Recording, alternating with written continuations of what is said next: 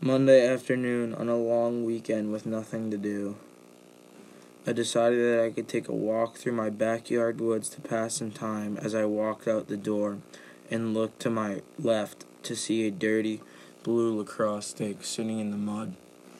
I had no idea why it was there, but I picked but I but I picked it up and started playing.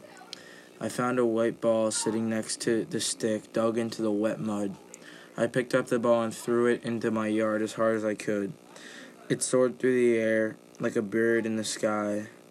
After five seconds of soaring, it landed in a little pond about 60 yards in front of me.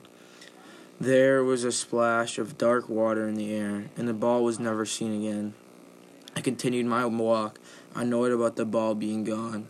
I began walking towards the water to see if I could find the ball. As I took the third step, my foot sank into the cold, wet brown mud. Since I was barefoot, I looked down and there was mud all throughout my feet. I turned around and went back in.